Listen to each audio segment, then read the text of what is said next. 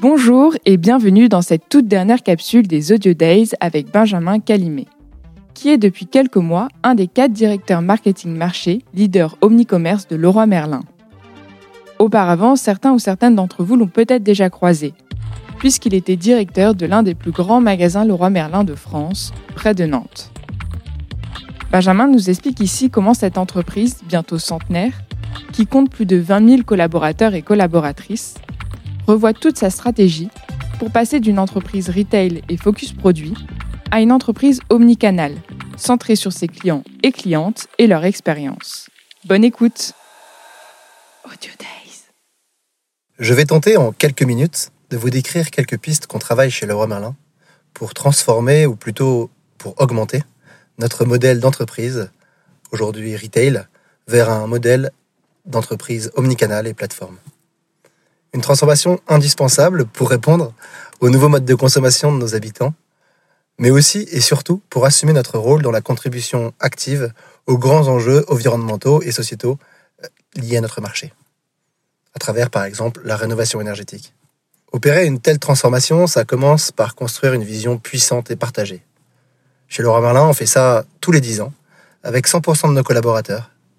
La dernière vision a eu lieu en 2015 avec nos 22 000 collaborateurs qui ont bossé pendant trois ans pour poser notre phare à tous, à savoir devenir l'évidence habitat pour construire avec tous les nouvelles façons d'habiter pour mieux vivre demain. Alors cette grande vision, elle est déclinée bien sûr en plan stratégique avec des actions et des projets précis, mais, mais l'objectif ultime de cette vision, c'est que chaque collaborateur, où qu'il se situe dans l'entreprise, en logistique dans nos entrepôts, en vente dans nos magasins ou aux services internes, chacun puisse expliquer simplement, en quelques mots, pourquoi il se lève le matin. Alors, cette histoire, elle commence par une vision, mais elle se poursuit ensuite par la mise en exécution de cette vision. Une fois que cette vision est posée, partagée, expliquée, finalement, le plus dur commence. Aujourd'hui, on est entré dans une ère où finalement, il suffit plus d'avoir des idées, plus d'avoir une vision. La clé, c'est la mise en exécution avec qualité et vitesse. Alors la question, la grande question, c'est comment on transforme une grosse entreprise comme le Roi Merlin, une entreprise retail qui est centrée sur l'offre et sur le produit, en une entreprise centrée sur l'habitant et sur son expérience. Le premier levier de notre transformation, c'est bien sûr nos collaborateurs. Chez Leroy Merlin, on a une chance inouïe. Nos collaborateurs, parce que ça fait des années qu'on les recrute pour ça, ont le sens de la relation, du service et du client. Si vous avez eu l'occasion de visiter nos magasins, vous en avez sûrement fait l'expérience. On a une autre chance, c'est que chaque Français habite à moins de 20 minutes d'un conseiller de vente, le roi Merlin. Alors fort de ces deux atouts, notre conviction est qu'on sera capable de répondre à notre mission d'entreprise si chaque collaborateur a les moyens d'exercer ses super pouvoirs au plus proche de l'habitant et de ses besoins. Alors il faut qu'on réponde à cette question, cette fameuse question de comment on capitalise sur ce formidable atout que représentent nos collaborateurs sur tout le territoire français pour s'adapter à ce marché qui se transforme vers un marché omnicanal et de solutions. Alors, le premier élément, l'élément fondamental, c'est l'accompagnement de nos collaborateurs en termes de culture et en termes de vision de ce qui est en train de devenir notre marché, ce qui est en train de devenir notre entreprise, et du coup, ce qui est en train aussi de devenir le métier de, de chacun.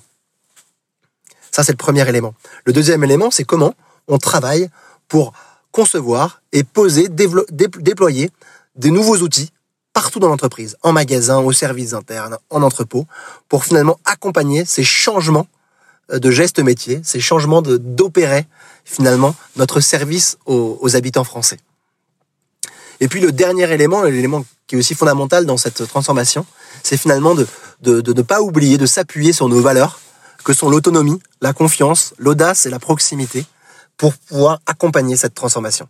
Alors concrètement, euh, comment ça se matérialise, ce que je vous raconte là? Euh, Je vais vous donner trois exemples. Le premier exemple, il y a un an, on a formé nos 22 000 collaborateurs à une formation de 7 heures qu'on a appelée le passeport digital. Et l'objectif était de, de, à la fois de faire prendre conscience et puis de former chacun de nos collaborateurs à ce que représentait la, la révolution digitale, à la fois pour notre marché, pour notre entreprise, et puis ben, pour, euh, pour le métier de chacun.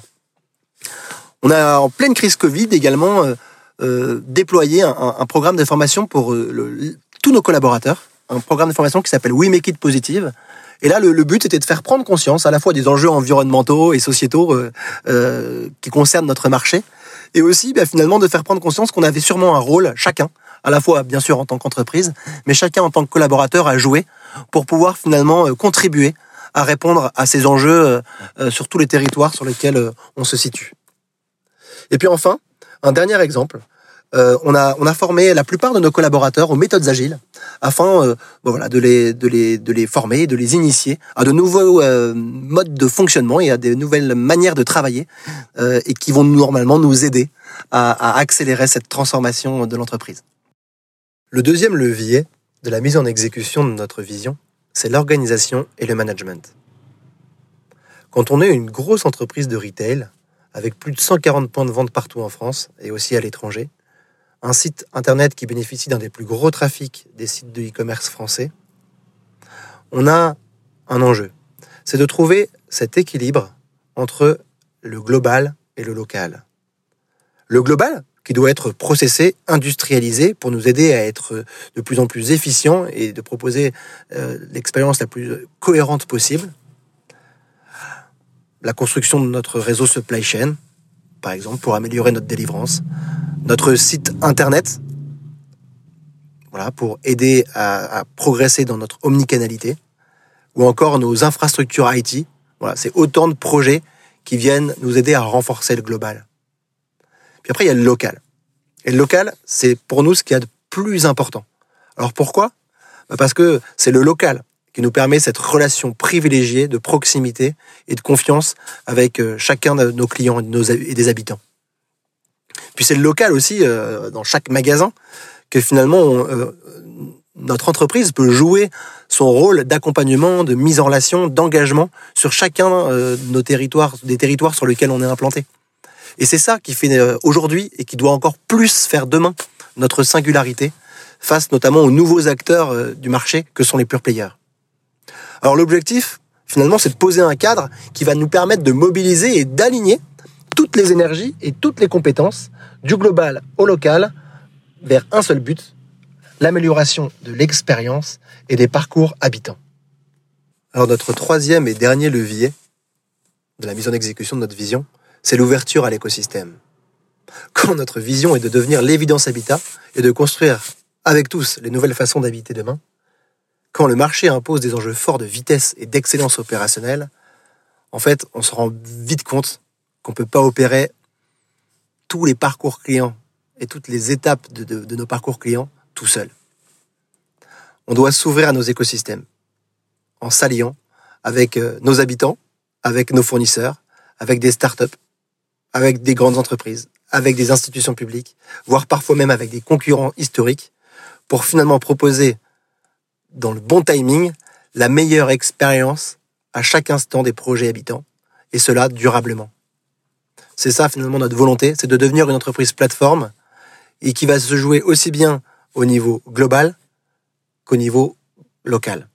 En effet, chaque entité, chaque magasin, finalement, a pour vocation de devenir une petite plateforme, un carrefour local de mise en relation, de connexion et de solutions pour tous les acteurs de l'habitat de son territoire.